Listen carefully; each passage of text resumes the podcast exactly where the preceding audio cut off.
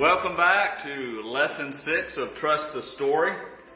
It's been a good ride, and I've enjoyed teaching with you, Billy. Yeah. Billy has these nuggets of information that most of us forget, and so it's been a pleasure sitting here with you and talking through things. We've seen how people have trusted the story of God is working in their life as they joined His story, and that application's still a lot for us today. Today we kind of look at things a little different. Right. We go to a guy's life that encouraged other people to trust the story. Right. It's but a little obscure guy. He is. A but bit. He keeps popping up in different places, and boy, we like him. We like him so much. Following Jesus by design is done in community, and that is really why we're sitting here talking and videoing this for an online audience and a live stream audience, because a pandemic forced people to not be in community, to isolate. And so there had to be some creative ways in order to connect together. And we see that early on in the Christian community, and I think it's too by nature, by design, as being in the image of God, that we crave connection. Well, here's a guy that was very encouraging to others, very special guy to many people in the early Christian community. So special that they gave him a nickname, and his nickname was Barnabas, which means son of encouragement. We forget his real name, which was Joseph, but he was such a special guy that to the apostles and many in that early Christian community. We're going to look at his story today in Acts chapter 4. It's where the first time we meet him. And speaking of stories, we want to remind everybody that if you missed the special announcement, we would like to hear your story, because we know there are a lot of people out there like the people that we have talked about and like Barnabas today who are speaking life into other people. And we want to hear your story, so email them in. Yeah, we like testimonies here. Yeah. We really do. So, it doesn't have to be a testimony. It just needs to be a story. That's what's happened to you. How has Jesus changed your life? And awesome. That is the beautiful thing, because as Mike Kellett often says, we get the encouragement, but God always gets the glory. That's right. In everything. And He's the one that takes our mess, which is often the set around, makes it a message. Yeah. And so that's what we want to invite you to share with us. First time we see Barnabas is in Acts chapter 4.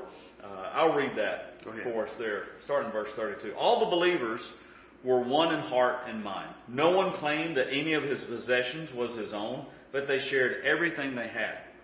With great power, the apostles continued to testify to the resurrection of Jesus, and much grace was upon them all. So this is a very vibrant, growing community where they met people's needs as they needed it. There was no needy person among them. Man, I wish that was the case today. Absolutely. For from time to time, those who owned lands or houses sold them and brought the money from the sales and put them at the apostles' feet, and it was distributed to anyone as they had need. Now, before we get into our guy here, let's understand a little bit about why there was a need. You get this idea that we're in Acts chapter 4.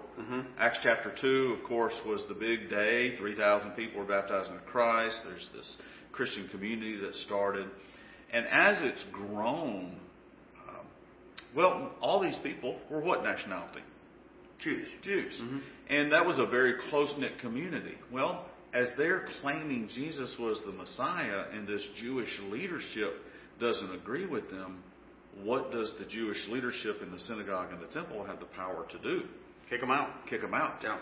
So their livelihood, their family, their connection, their source of support oftentimes is jeopardized. And so it creates a time of dependence on the Christian community for survival. And the Christian community stepped up and said, we're going to take care of it. I have an abundance. I'll sell what I need. I'll sell what I don't have, or what I have and don't need or use, or is extra to me, and I'll bless you with it. And that principle is still true today. Right. That happens, and it's a beautiful thing we see in Christianity. So introduce our guy here.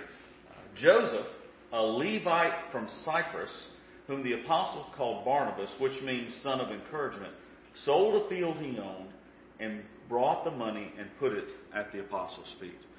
So Barnabas was doing what everybody else was doing. Mm-hmm. But it's interesting. There's a couple of things. Well, first, what does that say about his character? He cared about other people. Yeah. Yeah. Yeah. It's amazing to watch people who walk by other people and don't see the need. Right.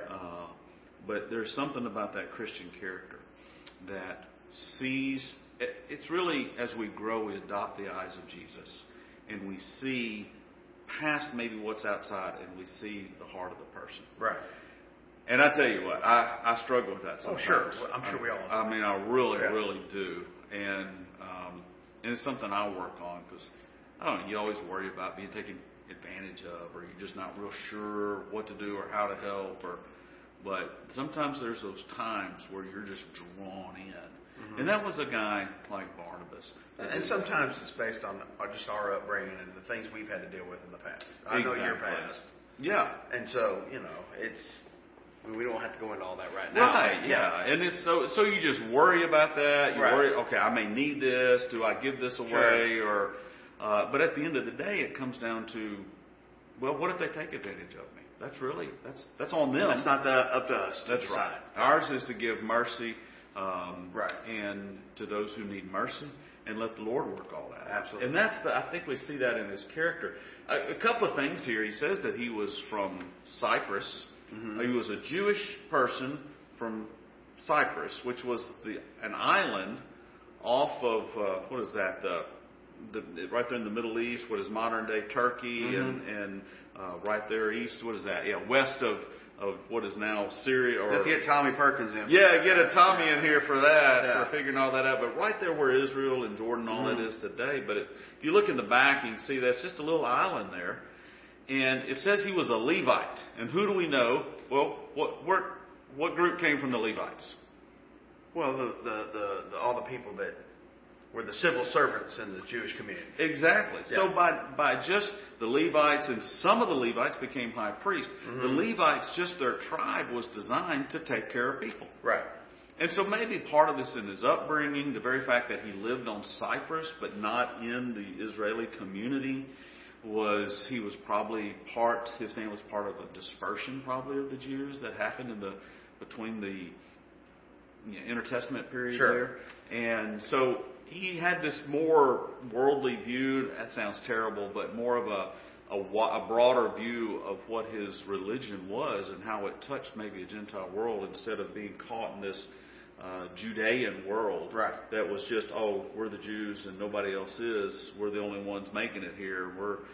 He had a broader view. So maybe his heart was a little bit bigger just by his tribe, his upbringing, his experience in life. But whatever it was, there was something special about him.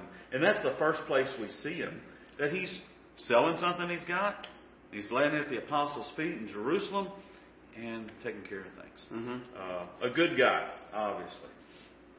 It wasn't anything like Ananias and Sapphira. Well, and that's a great point because that leads it to the question why the next chapter. The next chapter. Why is that even mentioned there? Just introduced to a great guy.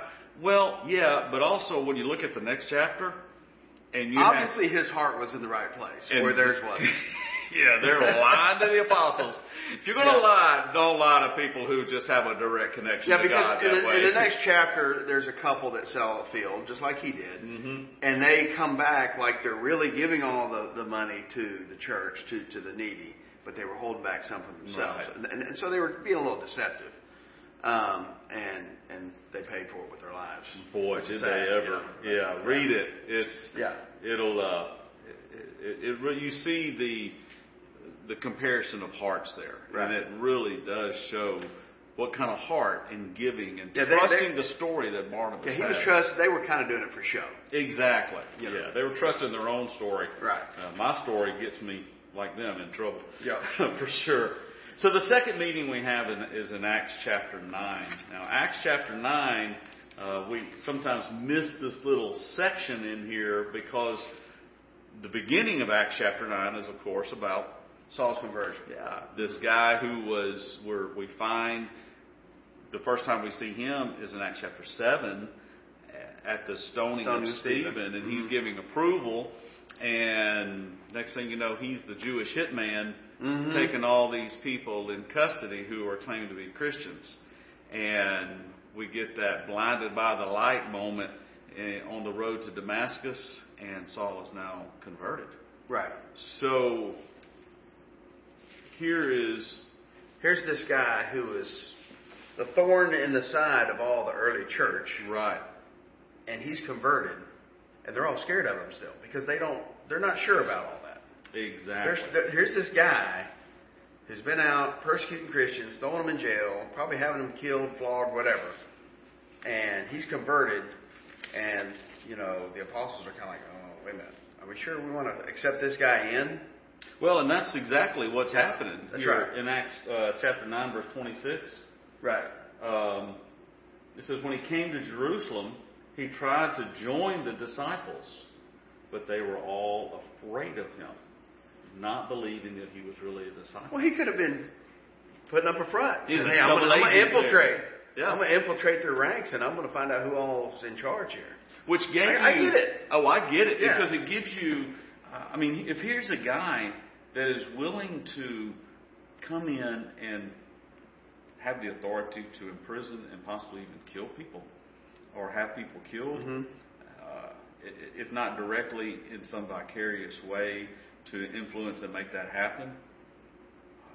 It shows, I think, their idea of his character was he's deceptive and he will do anything at any cost to make this happen, to the point of being a double agent. Right, right. That's what I'm thinking.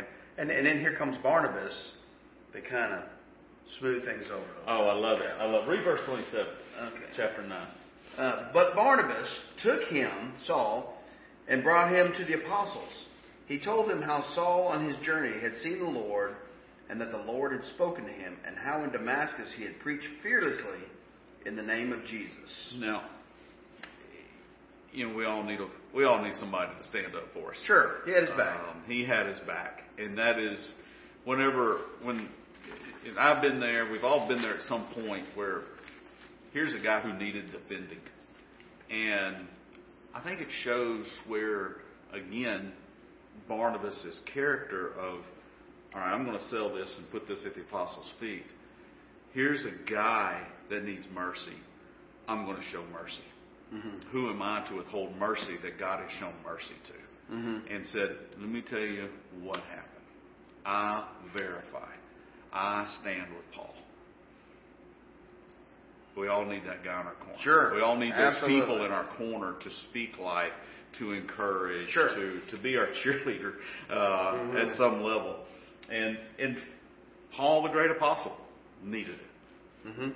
And so read verse 28, and you see what happened. So Saul stayed with them and moved about freely in Jerusalem, speaking boldly in the name of the Lord. So obviously they went with what Barnabas said. Sure. He influenced them, swayed them over. I'm sure they're like, okay, come on in, but sit over there. Yeah. and Barnabas must have. We're walking out of the room backwards, but watching. Barnabas must have had a little credit with him. He must have had a little, something, so that they trust his word. That's a great point, because if I don't know somebody, and they come to my door, and I say, hey, can I help you? Hey, yeah, Billy Loveland's a friend of mine. Oh, okay. All of a sudden, guards down, and he said that I could use possibly to check with you. I got a low tire. You said you had an air compressor. Oh, yeah, come on in, buddy. I'll help you out. Because if you vouch for him, I'm good with that. Right. And so Barnabas, he had that character up here with these guys, that kind of credibility with them. And therefore he could do that. I wonder what would have happened if Barnabas hadn't stood with Paul. I'm sure he would have gone off and done his thing. It'd have worked out. Yeah. But I think we just never know the power of our encouraging words. Sure. Encouraging people. Look, you guys trust the story. Mm-hmm. Trust the story that God is working in this life. When we speak that life, when we stand with people, when we encourage, mm-hmm.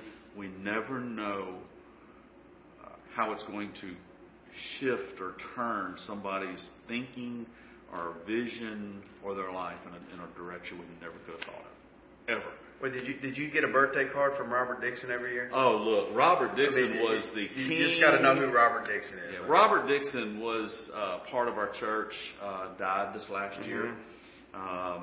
He and his sweet wife Bertha, they were the encouragement. They were, yeah. In fact, it was called the Barnabas Project. That's right. And they would send. It didn't matter who you were, but you received a birthday card from them.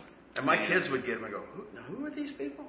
And I said, "Great folks from church, you know." And they were before COVID. They were part of our greeter team. Uh-huh. That was at the back door. And they were by choice at the back door.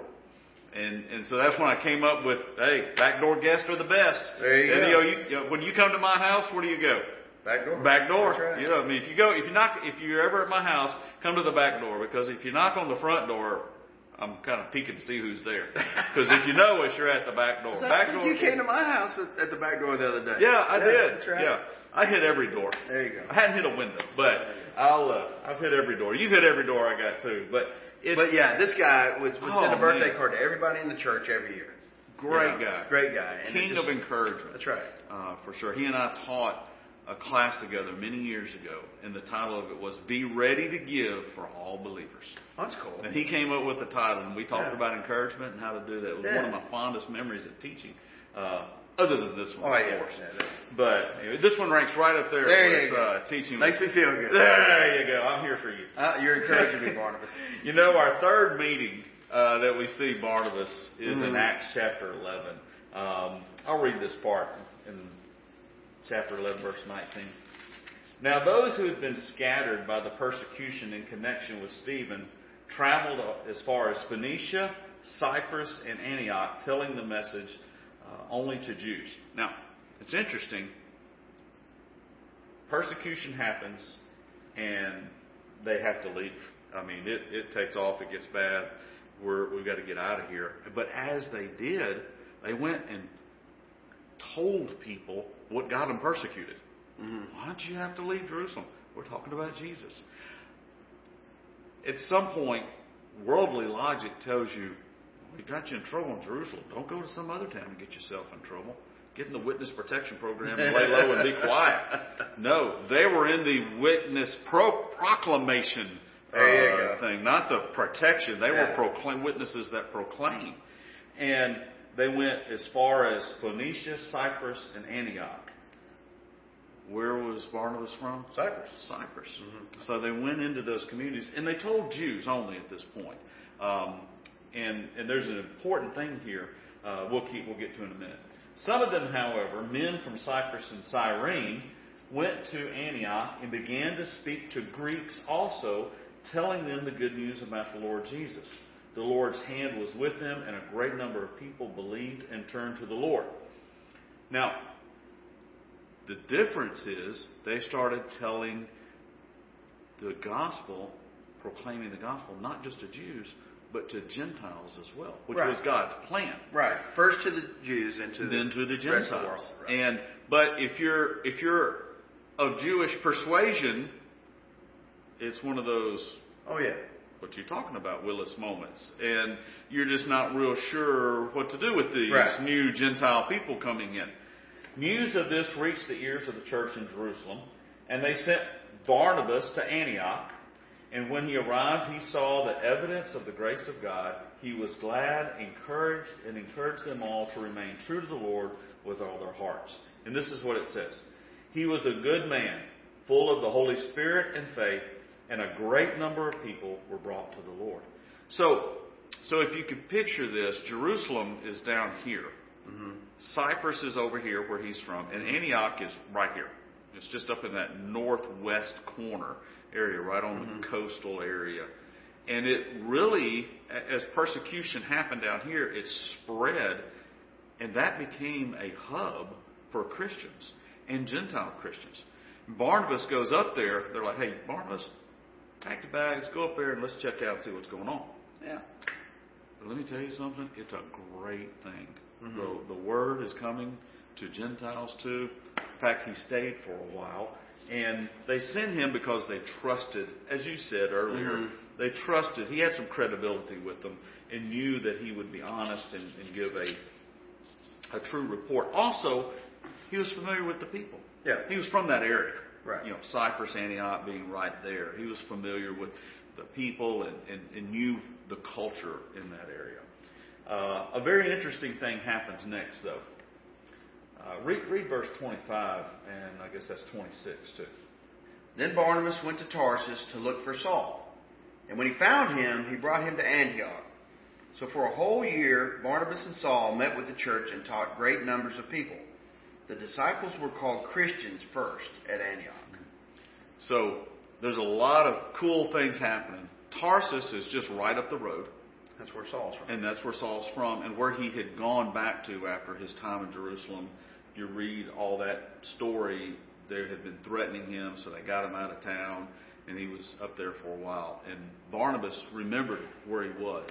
He said, you know what, there's an opportunity here that like no other. So he goes, and Barnabas is one of those early on disciplers, to use that term, of Paul. And teaches him all these things, as Paul is learning too, and encourages him, and the church grows. And what's ironic about that to me is, then he goes on these missionary journeys with mm-hmm. Paul, mm-hmm. and you hear about Paul and Barnabas, but Paul usually seems like the guy out front. Yeah. And Barnabas is almost like he has his back, mm-hmm. but you don't hear too much about Barnabas being the spokesman or anything. No, you really don't. And I'm thinking he's always there encouraging. Mm-hmm. He's there, and he's just kind of behind the scenes almost. Right.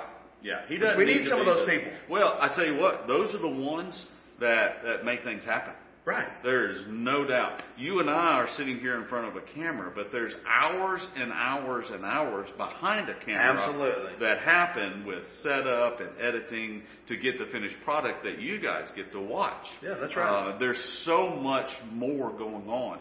And that kind of reminds me of the story that Paul tells about, we're all different parts of the body. Yeah. And each part does its thing. Mm-hmm. Sometimes we look at, oh, man, I could never be like Paul and go out and preach. No. You don't have to be. Right. You need to be that encourager or whatever part you've got to be. Mm-hmm. You be that. And Barnabas did his job well. That's exactly obviously. Right. For some, there's going to be that mouthpiece. Sure. But then there's some that are going to be the ones that come up after everybody leaves at night and locks the door and turns out the light. Right. Those are the guys. Right. It's just like when we play music up here, the sound man is the one that makes it sound good. Whoo! We couldn't do it without them. And you don't think about them until all of a sudden your mic doesn't work. Right. Then everybody's looking back. Right. And so there's a lot of things we need to take an example from Barnabas. Oh, absolutely. And encouraging is easy. Oh, it doesn't take. No, exactly. It's not hard. It's happy birthday. Right. I get two texts every day from people that say, I prayed for you today. That's awesome. I love you. I'm proud of you. Thank you. Yeah. Those things like that mm-hmm. go so far to speak life. And Barnabas saw the opportunity to speak that life. And he saw it in two areas. He saw, okay, we've got a big thing happening here in Antioch. And I know a guy that this is going to be good for, mm-hmm. and they're going to be good for him. These Gentiles are going to be great for this Hebraic Jew, a Hebrew of Hebrews, so that right. he can learn some things. So he pulls them into the situation, and what ends up for a year they stay there. And as you read the rest of Acts, there is a shift in the center of the launching point of Christianity. It launched from Jerusalem, but very quickly after this, there's a launching point from Antioch, because mm-hmm. that's where the first and the second missionary journeys were launched from. Mm-hmm. And Antioch became that place, a hub of Christianity in the Northwest. second to Jerusalem, and then it would move to Ephesus, and then it would move further over as Christian circles grew. It just became further and further and further, and historically still happening today. Sure. So Barnabas was a great guy. There are other things that we see about him, but really I think for us, the challenge, the take home, is to be a Barnabas, right? To be those ones that encourage other people to trust the story. Mm-hmm. What's the Lord doing here? I wish I could figure this out. Just trust the story. Mm-hmm. Just go with it. Mm-hmm. Just share Jesus. Stay here a year with me in Antioch amongst all these Gentiles that are hearing about Jesus, and let's just get roll our sleeves up and get to work. And but I think also in that is being a Barnabas is never underestimate the power of our words. Absolutely. And speaking life into other people. I was privileged to speak a few words at Robert's funeral. Mm-hmm. And those few words paled in comparison to the many words that he spoke to so many people. Yeah. That will never be forgotten. One of my mentors and yours as well was a guy named Bill Smith. And he was gotten later in life and physically was failing. It was difficult, but he still was able to make some phone calls and call people and encourage them. Mm-hmm. And he actually, a few people have said that he left, they weren't there to answer the call, but he left a voicemail, and they still have the voicemail. Oh, really? Yeah. That's awesome. And it was very important because those encouraging things mean a lot. The other is, I think one from Barnabas, is have a heart for those who are down and need a voice. It's mm-hmm. the way of Jesus. It was the way of Barnabas mm-hmm. in giving mercy. And I think for us, and I think what we share with you guys and asking you to share your story, when you share your life with others, you're encouraging others to trust the story. Oh yeah, y'all have way better stories than I do. I can promise you. Well, and it becomes one of those. And it is encouraging when you hear that. It is. It really is. And you look at people's life, and when we live our life for the Lord Jesus Christ in this crazy world, people look at it and say, "You know what? I want to live that. That's an encouraging thing. I want to emulate that. I want to follow that example." So that is our challenge. Encourage other people to trust the story. And we do that by living our life for the Lord Jesus Christ and speaking life to others. Trust the story. That's right. Trust the story.